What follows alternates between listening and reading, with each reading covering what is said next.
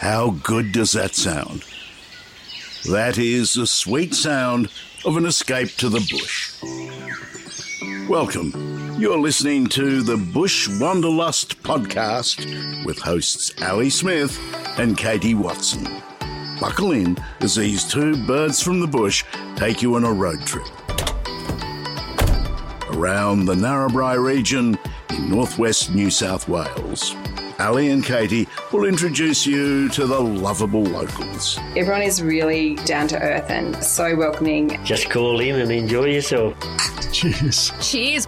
And explore all the magnificent wonders right here in Australia's backyard. He's, he's a big sucker, 10 to 15 centimetres long and bright pink. They're just a fascinating animal, you know? Who would put a pink slug on top of a mountain? As the locals say, just you, 5 million stars, a mountain range, and a yowie. It's time to hit the road. On today's podcast, Ali and I are giving you a little taste of a treat found at the foothills of Mount Kaputar. Only a short drive from Narrabri, we are visiting and sampling the spirits from the charming Black Snake Distillery. Black Snake brings a Mexican flavour to the Narrabri region, producing its very own mezcal style spirit. And it's made from the agave plants grown in the backyard of local distillers Stephen Beale and Rosemary Smith. There's no doubt this local couple is taking the boutique booze world by storm with this delicious drop, and they're even challenging the Mexicans at their own game. Of course, we suggest responsible consumption of this delightful paddock to bottle experience. Welcome, Stephen and Rosemary. Cheers. Thank you. Thank you. now, before we start, we'll have a little sip. Delicious. Mmm. Very refreshing. On a Sunday morning, it's good.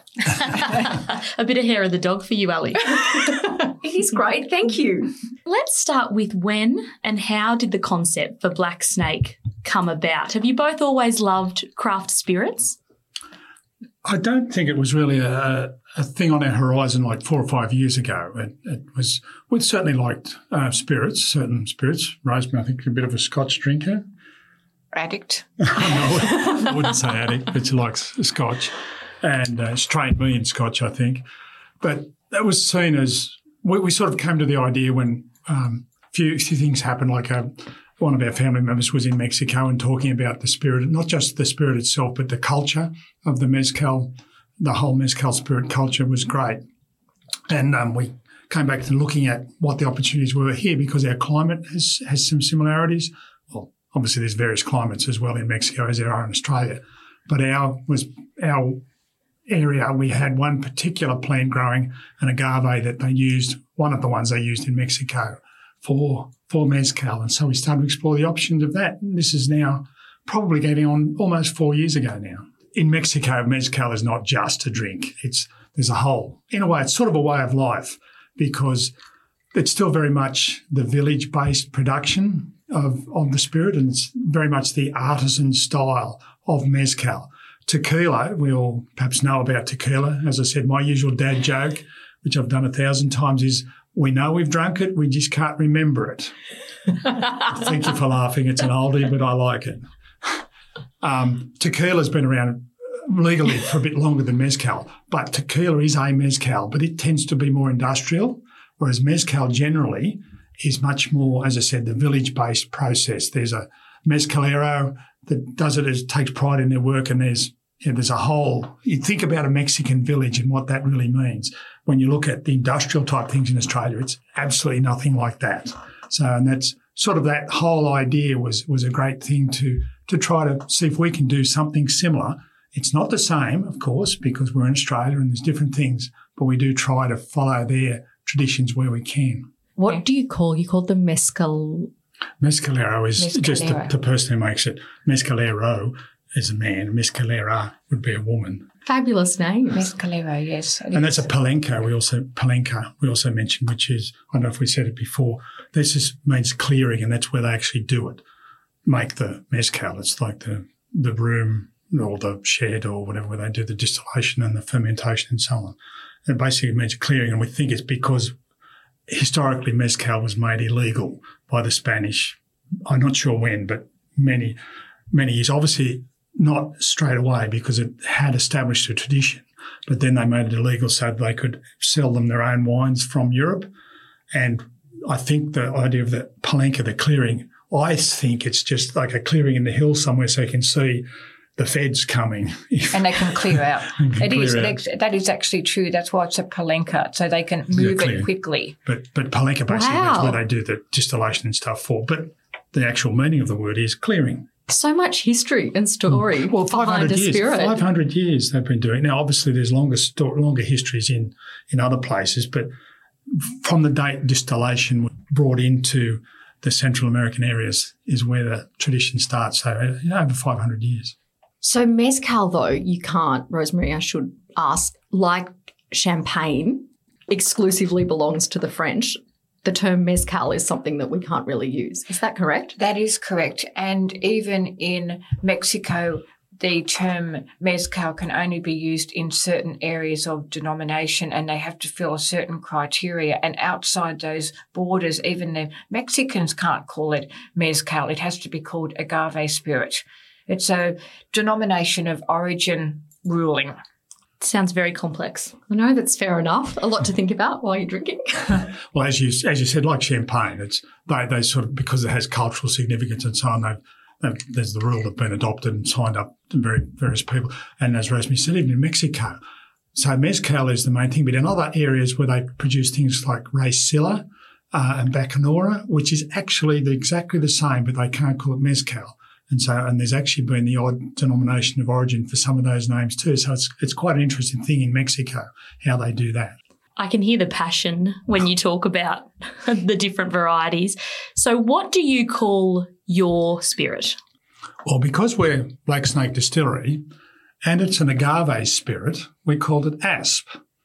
Agave spirit. As you can see, the little, not maybe that clever, but I, I quite liked it. And, and I think Rosemary doesn't mind it. Got No. used to it. She's not a fan of snakes, but uh, Me neither. Is anyone a fan of snakes? there are a few out there. I don't mind snakes. Tell me more about this, I shouldn't say magical, but treasured plant that you discovered was grown in Mexico and could be grown here in our own backyard, really. Well, the agave plant that we use is agave americana, and it's grown a lot. Anybody probably in Narrabri would have seen it. It's at, at Gin's Leap, those huge, big grey plants. They're known as a century plant because they live about, well, they live 20 years, not a century. And then they have one life cycle, and when they stick up, send up a huge flower stalk, they die after that. We use agave americana and it's growing wild on our land in Pikes Lane. And wild agave is called silvestre, so it's just growing um, rampantly. Now, when we um, harvest it, we try and get older, bigger plants, and we go and chop the leaves off. And then the shape looks like a pineapple, and it's called a pina. And we take that home, or often chop it up a bit smaller. Then, when it comes home, um, Stephen chops it up further and it's roasted in the oven that he'll probably talk about because he designed this oven. We had a pit and then altered it to an oven. After it roasts for about three days, it's chopped up, it's sort of mashed up in a garden mulcher and then it's fermented. So basically, that really hasn't answered the plant thing, but it's just, it's, um, Wow. yeah, Still, the process is quite something, Involved. really. As Rosemary said, the agave americana is one of about 30 species they use in Mexico. The probably the most common one is called agave angustifolia, or you'll see it as called espadin on a mezcal drink. And that makes up a lot of the agave spirits, mezcals and others that are done in Mexico. But there's another sort of two or three varieties which make up about the next 20 odd percent. And Americana is one of those. So we're lucky enough that we've got that. And then there's another 25 that make up a few percent. So it's a weed, basically. It, well, it's not a weed, it's a garden plant. People brought it over for gardens. A weed makes this delicious drink. Yes, in fact, Wow. Um, it was brought over for gardens because it's really, the Americana is really tough. And particularly west of the ranges, you'll see it in people's gardens and it's become, it's gone wild because places have been desert, left deserted, whatever, or it's been washed down in creeks and so on. But luckily, while it's a weed, as I said earlier, it's not a noxious weed because it doesn't breed properly. It cannot pollinate in Australia, or it does pollinate, but it cannot get fertilized in Australia because in Mexico it's a bat that does it. And there isn't that species of bat in Australia.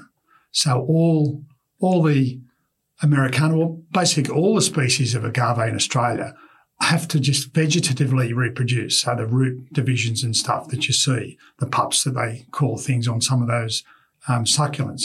So that they're all in effect clones of the original plant. So the plants that we've got in our place are in fact probably clones of the plants we brought over 100, 120 years ago. So there haven't been much change in them because they're just copies. Whereas if it was, whereas back in Mexico, they've actually selected the plants for better sugar, easier production, and so on. So they, while they've got the same species in Mexico, some of them have been selected.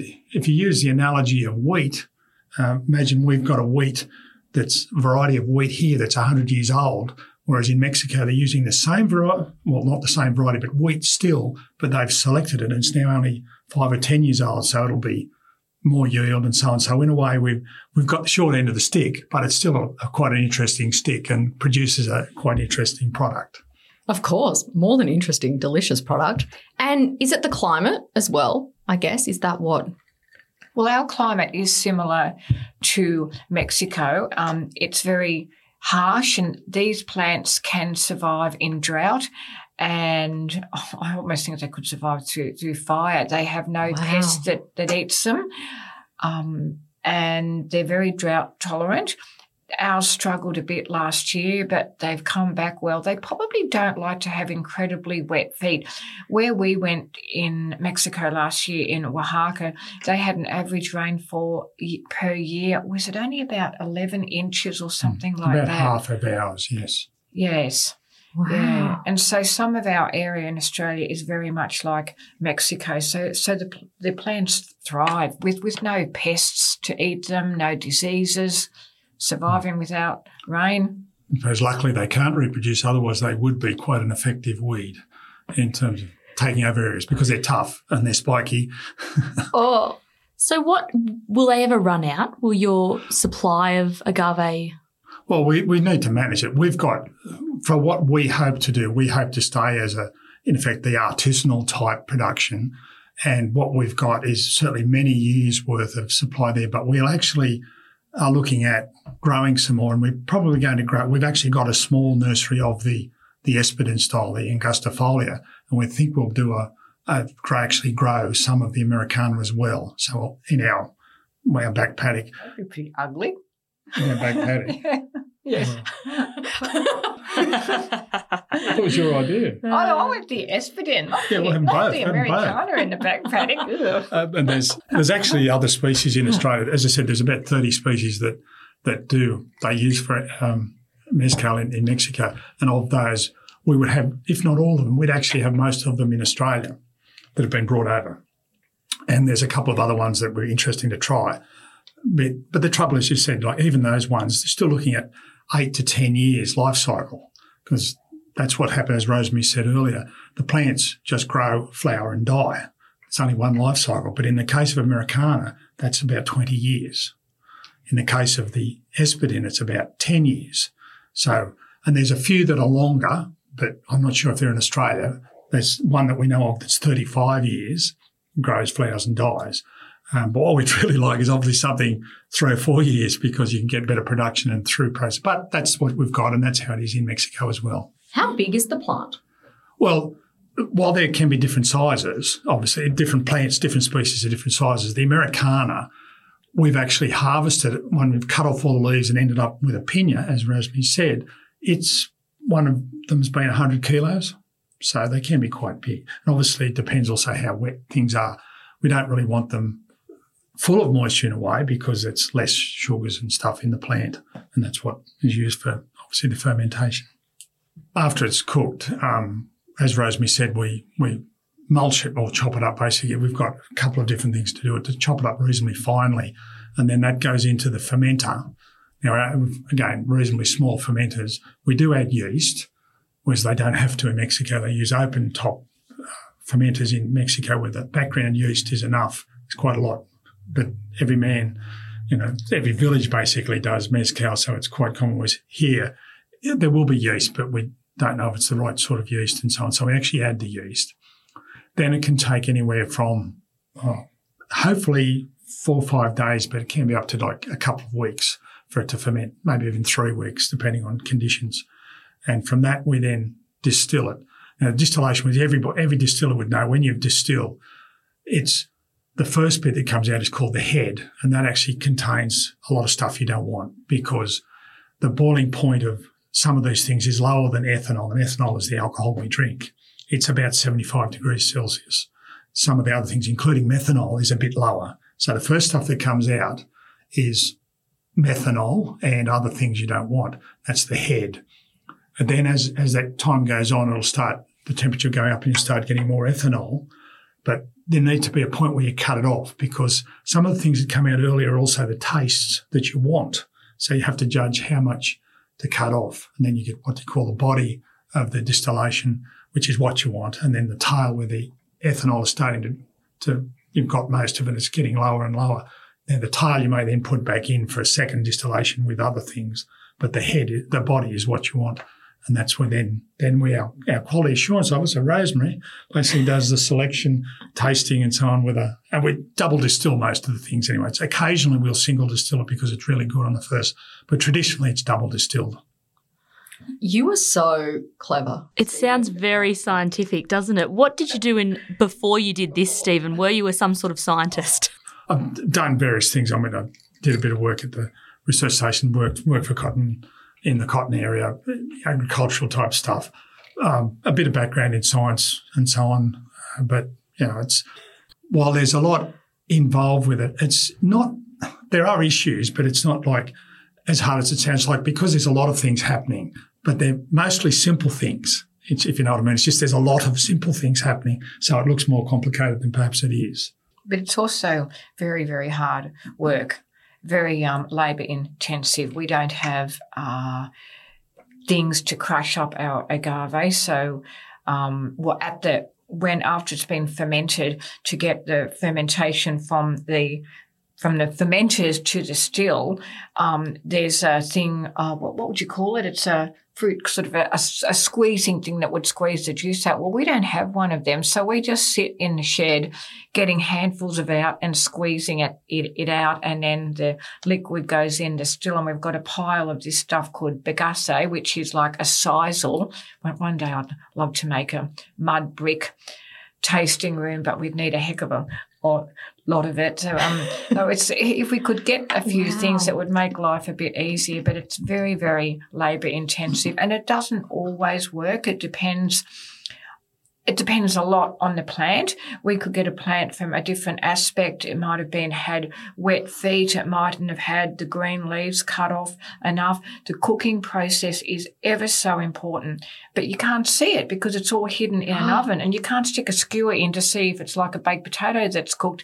So it's just knowledge and experience this is why over in Mexico, the mezcaleros who are very well respected, they just know, they just intuitively just know when things are done. We've got our roasting down pat I'd say about four days and then leave it in the oven. So it's just sort of warm for a while and it seems to work quite well. So in Mexico, they've got basically 500 years of tradition of doing this from when the, the normally people think it's the Spanish that introduced distillation to Central and South America, and they're probably correct, but there's a bit of argument about that. But that's so about, say, the 1500s or whatever the date was. So they've actually had 500 years of distillation experience of this agave, whereas we've had basically four or five years of doing it. So there's still things to learn. And the stuff we have in Australia is obviously not designed for the really high fiber content which is why it tends to be labour intensive that we can't use pumps often because it's just the pumps just can't handle it. Imagine I'm just trying to think of something. It's almost like you put a bale of straw in a bucket of water and then try and pump it. It doesn't really work. You get some of the water out, but the bale of hay and still be sitting there. So it's that sort of level of fibre in the, in the stuff, and that's the tradition of it as well. They want the fibre in the in the whole process. So. Mm. The way I follow you guys on Instagram, and it does look like hard yakka when I see you going out there to to attack the agave. The hard work that you put into it, it does sound like it's a bit of a backyard setup, but it's definitely not. You guys are such an established brand now. Your bottles look so super and fancy. I'd love to hear a little bit about your backgrounds before you became distillers because so many of us dream about doing things, but very rarely do we actually have the guts to go and achieve them. Well, my other life, as I think half of Narrabri would know, is a music teacher. And I've been teaching in three primary schools and after school. Look, it has to be over 20 years, possibly even longer. And I also had a five year stint out at Rowena as well. And I am involved with Black Snake, not as involved as I would like to be. It has to be sort of weekends, after work, things like that, because um, the distillery is going well, but not well enough that I would consider leaving work. you haven't quit your day job yet. I think there'd be anarchy if I did. I'm sure there would be. The kids and parents would be beside themselves. What about you, Stephen? Well, Rosemary's supporting me at the moment because I basically gave up the last job I had. It's almost 12 months ago now to concentrate on this. And, and while we're doing reasonably well, it's still not a great return. It's a, hopefully an organic growth, growth process. And in the future, it's improving. Obviously, ups and downs with COVID and so on as well. Previously, my previous job to this, I was actually working at the coal mines for a few years. And prior to that, I was working out at the various things that at the research station. I actually worked as a postie for a little while, just quite amazing on one of those little 125cc bikes. That's a great job. Uh, it's interesting, different. Uh, and prior to that, I worked at, at uh, a cottonseed company for, for quite a few years as in the seed increase program. And prior to that, I was actually working for the Commonwealth Government. So, how did you then rustle up the courage to start this, to leave your other job, Stephen? Well, as I, as I sort of indicated before, I was working in the coal mines, and while the people there are good and the money was good, it's not something I found very uh, thrilling or challenging well, it was challenging in some ways, but not in ways that I like to be challenged, shall we say, but rather the mental challenge and the, the challenge of something different and also a bit more control over your own life, that sort of thing. So, and having some background in agricultural science and so on, and seeing, as I said, about our, our daughter just indicating that sort of potential, it was worth pursuing. So we then chased that and then walking through all the processes involved, thought it was worthwhile and yeah, probably as I said now it's about four years since we started doing this. So, and only uh, about a year ago we actually sort of came out publicly in Narrabri at the Nosh. So that was our first public sort of thing in Narrabri, Nosh here in Narrabri. Can you tell me a little bit about Nosh Food and Wine Festival in Narrabri and what it did for your brand? In effect, it was really just to let people in Narrabri know. Now, it was like your launch. It was sort of like the public launch, like coming out in society, I suppose, of the, of the Victorian era or whatever.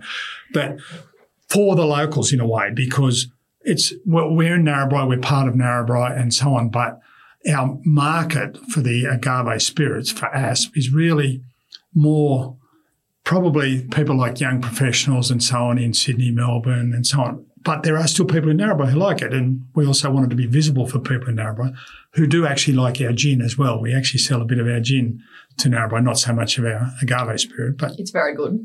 thank you. Yeah there, it, there is a market, I think, that um, craft spirits has really taken off in Australia recently in the last couple of years. Um, definitely. Uh, when when we were talking about the launch at Nosh from from the angle of the social media, um, one of my daughter, my Ali Smith, actually showed me how to set up Instagram. And when we started um, a Black Snake Instagram account, a bar in Sydney called Dulce's discovered us and um, got in contact with me and said, Are you really making an agave spirit like paddock to bottle? And I said, Yes. And they were after some. They offered to buy it, but we thought that we'd send them some. And when they got it and opened it, I still remember the message. Um, can't exactly say what they said on radio, but they were so blown away with the taste. They bought about six bottles immediately. Then they took us under their wing and gave us an official launch in their bar where they invited people and Stephen spoke and they had a like a videos and stuff of what we were doing. And that was sort of the, the beginning, but it's been slow going. It's slow to get people to believe what we're doing, um, and to be willing to, to try it. There is a bar in Byron Bay that has bought, oh, must be almost 30 bottles since discovering us in September. Wow. But then there's other cities that are a bit of a hard nut to, to crack. I guess it's a little bit about educating um, your audience. I mean, when I think tequila, I think a shot, a slammer, you know, with a, a lick of salt and a squeeze of lemon. Yes, Um, yeah. But Black Snake's kind of It's- trying to challenge that It's view not and like that. remarket. Yeah. It's this mezcal, which we can't call, or agave spirit. It's so very complex, and each different plant will raise different flavors. Ours tends to be quite vegetative and minerally and very smoky. Uh, I'm not saying it's a love it or leave it, but we've found that the people that know agave spirit or mezcal, and when they come and visit us, and you can see the look on their face, and we always sit there thinking, "Oh gosh, what are they going to say?" And you know, they let, let it swirl around in their mouth, and then have a look at the um, glass, and we get some incredibly positive comments about it. We had a couple yesterday who turned up on a motorbike from Brisbane, and he knew what he was drinking, and they must have spent almost an hour talking about it, talking, asking us so many questions. People like that are great. yeah. You mentioned Nosh, which a few other people that we've interviewed for the podcast have spoken about. From your point of view, describe what Nosh is and I guess what it meant, how it kind of gives businesses a bit of a launch pad. Well, it was amazing. Daryl Timmons helped us a lot to get there. And we were on the NOSH profile, I guess, on their Facebook. So people started to become quite interested, more interested than we ever knew that they would be. And it really helped us, particularly with our gin. We did find with the agave spirit, it was a what's this that we're drinking, but the gin was very popular. But I'll never forget the day we had, um, us two and one of our daughters, and we were just mobbed. Seriously, people even said weeks after we couldn't even get up to the to the um, counter. We were giving free tastings, of course. That was probably a bit alluring as well. But it's a, that sounds great. It seems to be more. It's more focused, I guess, on foods. But there's al- was also some beers there, and another distiller from from uh, the northwest was there who does a gin, and uh, we our gin and our agave spirit, and it was and the rest were foods. And that's the, I guess the main focus is really the food with the with the spirits and, and beers and so on added. Just if I could just go back to your thing about the slammers with tequila. You're too young for that for a start, because that's just sort of my generation's youth. Because again, we're talking about 40 years ago, tequila was what came to Australia and it was probably fairly cheap and fairly nasty. So that's where that tradition started. I feel like it comes out at the end of the night is when you shouldn't be drinking anymore. But but nowadays, well, you can still get rubbish in anything, of course.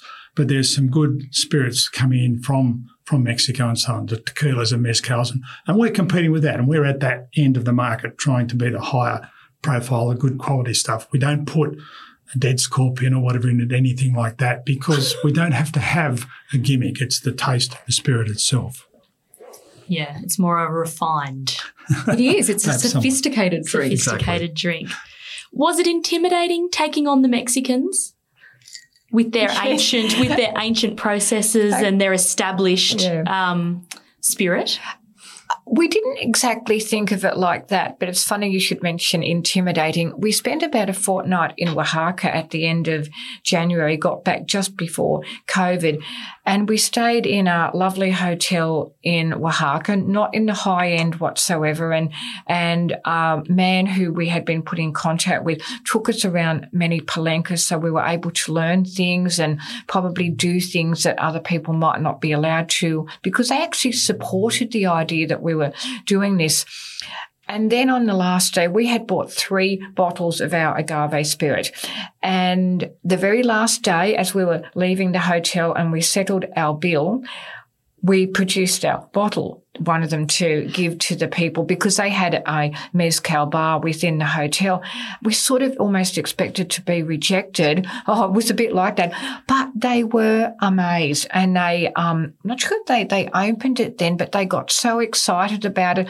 We ended up getting a photo later. The man who owned the mezcal bar had a Mexican flag and an Australian flag and our bottle of, of asp that he put on, on his Instagram. Then we left a bottle bottle with the man who took us around and he really liked it. And then another lady that we met at a palenque who used to work is a sommelier and she worked in Adelaide wines for a while and was back trying to help these mezcaleros get their wonderful spirit out to people um, because they, they don't have social media. In fact, it's such a poor lifestyle. It's very, very sad. Anyway, she ended up, we gave her a bottle as well, and she gave us incredible feedback about it as, as well. So they've and, welcomed it. Yes. And we've been sort of asked if we can send it to America, but it's difficult and we don't produce that amount yet. We've also been approached to, um, by a Chinese man who wants to take it into Japan. But we haven't got that far yet either. Wow. I like that they've embraced you and there's not a Mexican standoff to put a pun in yes. there. Um, have you received awards for what you're doing? Have you found that it's been well received at a local level just because I guess you're having a crack at something that's a bit different? Well, we have entered in one competition somewhat reluctantly, but we thought we'd give it a go to enter in the Australian Craft Distilled Spirits Awards that's attached to the uh, Melbourne Royal Show. And the, and the awards were postponed and postponed. And we got notified the other day that we got a bronze for our category for one of our agave spirits. A very small batch, but it's nice to have a bronze on our first entry. It's fabulous. But it has been embraced, I guess, also. Have you found what you're doing has been embraced at a local level as well? Like with local businesses? Definitely. Here? Um, look, we haven't, I think because we're both busy and we don't get out as much as we would like to, but um, we have had some appreciation for, the fact that we have had visitors to the distillery who've come especially a distance to see us. And in turn, they've stayed in a motel for two nights. I guess they've had breakfast at a cafe and it all helps the community. Since we put the sign out and became an open cellar door, there's a lot of people that are saying that they're going to come. People are interested in seeing our, our process as, as well. We've also, in terms of local businesses supporting us or or local people, I guess, supporting us. The the local paper, the Courier, has been very supportive. Even things like because there's a fairly high regulations involved in this because we're licensed and so on. But the police, the local government, they've all been quite supportive. Amazing. Obviously, yeah. not waiving regulations or anything, but trying to be as supportive within their guidelines as they can. So, which is which is great. It's all you can expect. We haven't, we don't aim to sell a lot of product locally because, as I said, our target audience really is um, probably in the metropolitan areas. I mean, that's just the way it is. But we still have people locally buy it, come out and see us. Uh, some people just, just call in and have a try. Some like it, some don't, because again, it's an acquired taste and it's different to what other things people have had in terms of the agave spirit. Yeah, we've sold uh, some to some of the hotels here and, and people here. People buy it too for gifts locally and even send it away. So we love it. Katie introduced yeah. me to it um, with my first black snake try. You mentioned the police. I guess you can't just whip up alcohol. No, it's actually distillation. You, you can't dis- distill like people make beer and stuff in their moonshine. own home. That's fine. Moonshine. We don't do moonshine. And moonshine is illegal by nature. Um, I my understanding is you cannot even make distillations for your own personal use. You can do you can distill water if you want pure water. You can do oils if you want to. So you may own a, own a still, but of course you would not be distilling a spirit from it. So it is regulated, and liquor and gaming is the New South Wales one, and each state is a bit different as well. Just speaking, just touching on um, distilling other things. When COVID hit, you guys adapted and moved into another area of distilling um, hand sanitizer. Can you tell us a little bit about that? Well, I guess the hand sanitizer, many many small distilleries did it because the demand was there. It got such a high level and it was so little available that, that we felt it was a community need as much as anything as a, as, as a business opportunity, more the community need because um, I, we wouldn't have made a huge amount out of it, but it was the demand was there. So yes, we, we put our operation, which is only small, into producing hand sanitizer and um, mainly for the local area, but we were actually getting calls from Tamworth and Inverell, and we actually supplied some to Gunnedah as well. Rosemary, you're the chief taster, Yes, I gather. I That's am. part of your role. We were keen to know what what's the best thing to drink the different spirits that you produce with. I guess how do you Me personally, Well, yeah, what would you advise us if we were having some people over for dinner or lunch? Oh, what should we whip up? Give us a little insight into Well, I'm what. not very good on cocktails. I've been a more straight spirits drinker. I really like the reposado that we have um, produced from aging one of our agave spirits in two um, ex bourbon barrels. So it gets a yellow tinge, and I mean, nearly everybody likes an, an aged spirit. I think anyway, and it's absolutely beautiful. It's like a mixture of a good Scotch and finishing with the taste of our, our smoky agave spirit. That's more an after dinner. But one of my favourite ones was when we were in Oaxaca, I discovered this drink called a pechuga. And a pechuga is made on a third distillation where the mezcalero will get a, he'll, uh, he has a, his own secret uh, ingredients of seasonal fruit, spices, and nuts, and he'll put them in into on the third distillation. And inside the still, they will suspend a clean raw chicken breast. And as Wow. and as the third distillation is happening, the vapors will cook the chicken and give it add some protein to the to the spirit. And I loved it so much. I wanted to make one, and we had some angustifolia. And because our labels say agave americana, it was sitting, you know, in a big carboy in the kitchen. I said, I'm going to use that and make some pechuga. So I made up my own ingredients and spices and everything and got a chicken and hung it in the in the still and it's absolutely amazing and I, well, I personally like it. Probably not for the vegans, we just discovered because it's got chicken in it. But that's one of my favorite. Imagine having a fruity infused agave spirit. And how do you drink it? Do you just straight? I don't think there's any hard and fast rules. Um, we've had some people put a tiny ice block in their nip of agave spirit, and if that's what they want to do, that's fine. There's a lot of cocktails. Anything you do with tequila, you could do with agave spirit, like a margarita, for instance. A paloma is the most common one that's got grapefruit juice and and soda water. A Negroni, an old fashioned. We have a bar in Sydney. I can't think what the name of it is, but he made up a Negroni and called it no, he made up an old fashioned and put it on his Instagram and called it the Narrabri Old Fashioned because he used our agave spirit. That's so cool. You're Yeah. taking us to the world. yeah. It's great. We've got a few a few uh, recipes on our website and the names of about another 30 because some of the names are really really catchy. I can't think of many offhand except uh, Tequila Mockingbird is one.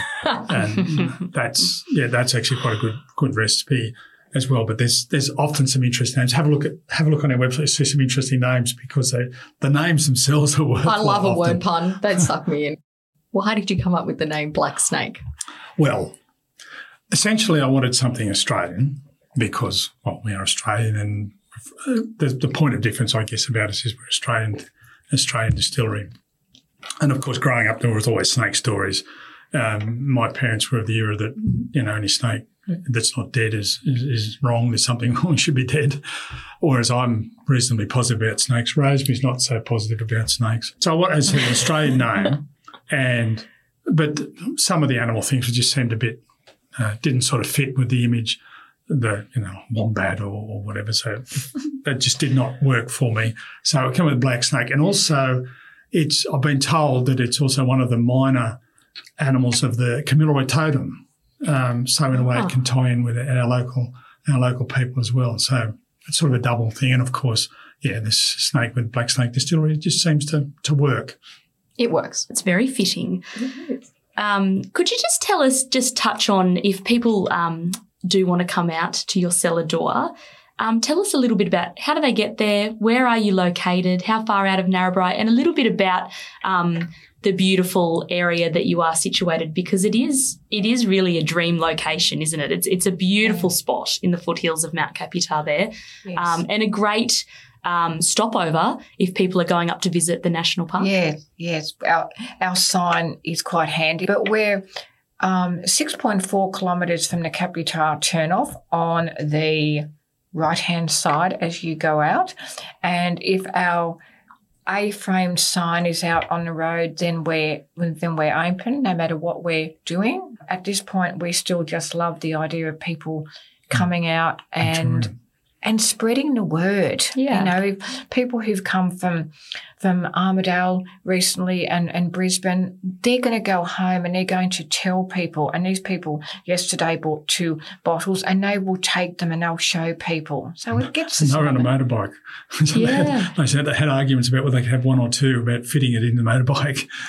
so it's good. But one of the advantages of us, I guess, Kaputar, the national park, is is really good, and people should visit it, obviously. And they'll often, well, the idea is they'll see us on the way out and visit us on the way back. But of course, there's only the two of us. So if we have to do other things, and we're not always open. But if the sign's out there, we're open. So that's that's basically it. We try to be sort of available. Generally, it's generally seven days a week, but sort of about ten till five or something like that. But but we have things to do, like I have to go and get plants or whatever. And if Rosemary's working elsewhere and so on, so things like that. Describe the environment and the landscape. What are the surrounds of where you are? Well, we, we're sort of on the foothills of the mountain. So Australia is not known for dramatic mountain ranges, really, but I guess the Nandewars, where we are, is one of the more dramatic in Australia. Perhaps not the most dramatic, but more. They rise up quite well. So they're in our background. It's a has a good landscape for us. The and the the creek that runs down near is called Bullawa Creek. That's actually on the edge of our property where we we have the agave. That's one of the fastest running creeks in Australia. It, as you're probably aware, it drops from Kaputar, which is fairly high, to the rivers, a drop of, I'll say this in the old measure, it's, over, it's about 4,000 feet in a relatively short distance. So in that sense, it's one of the steepest in a, in Australia. It's, um, but it's intermittent. The, the landscape around, well, it's become a little bit more hobby farmish around the area. So there's a bit more population than in my younger days when, when we could only see the lights of one house when I was a child, but we see many now. Um, but yes, it's it's just uh, nice, rural. Being located in such beautiful surrounds, and I know that you're both so busy doing more than one um, more than one job. As a couple, do you two often just sit and have a drink and enjoy life in the part of the world that that you live in? Well, we do spend a lot of time in a distillery together, and I did put up a photo on Instagram not that long ago, a bit, bit of a um, joke. I think it was a Friday night. It, it went quite late, and we were squeezing out the agave fibre, and I think we we had a drink each, and we've got a bucket in in between us. And I thought, you know, who else would do this to the late at night, squeezing this stuff out? And you know, we do spend like a bit of time together. The future of Black Snake, what does it look like, or what are your plans? This is an interesting question Yeah. because we've.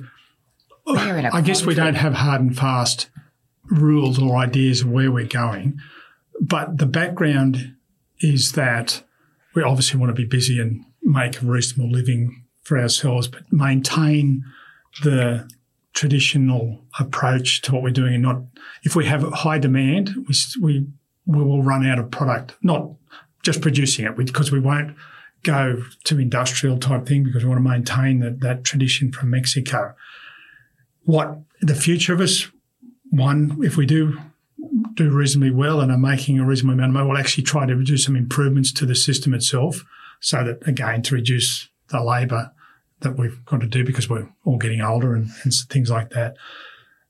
But there'll be issues we're exploring, like whether whether there are overseas more overseas markets or whether the markets in Australia will be enough for us. As Rosemary said earlier, there was a few inquiries, there's constant inquiries, although not not lately, I guess, from the United States because they're very keen on on the mezcals from from Mexico, and so they're interested in the agave spirit of ours, and just whether we explore other options external to Australia. But Australia is still very much untapped because while people know about mezcals, it's really not that many people know that much about it. You'll find, like even in Narrabri, you'll find someone who knows a lot about it unexpectedly, and then the next 20 people you have to then go back and explain what it is and so on. So there's a lot of untapped potential in Australia, whether it's in a way the new gin, I guess, because as I said, it's very popular in the United States, and Australia tends to follow the United States lead. And whether it's three years or five years or whatever down the track, it's um, because many people are finding it, many, particularly young professionals, looking for alternatives, which is why I say the market at the moment is probably like Sydney Melbourne, maybe Brisbane and Adelaide and so on, because the young professionals are looking for something different.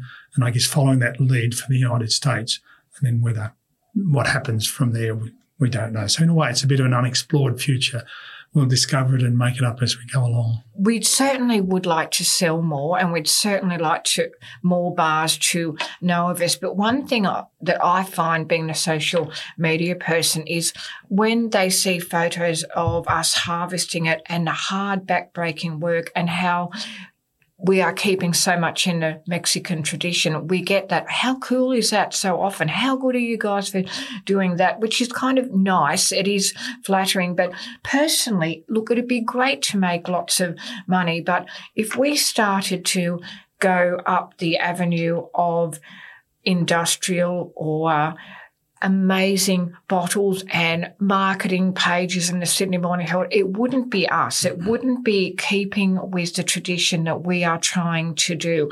It's small and it's genuine and it's a good product.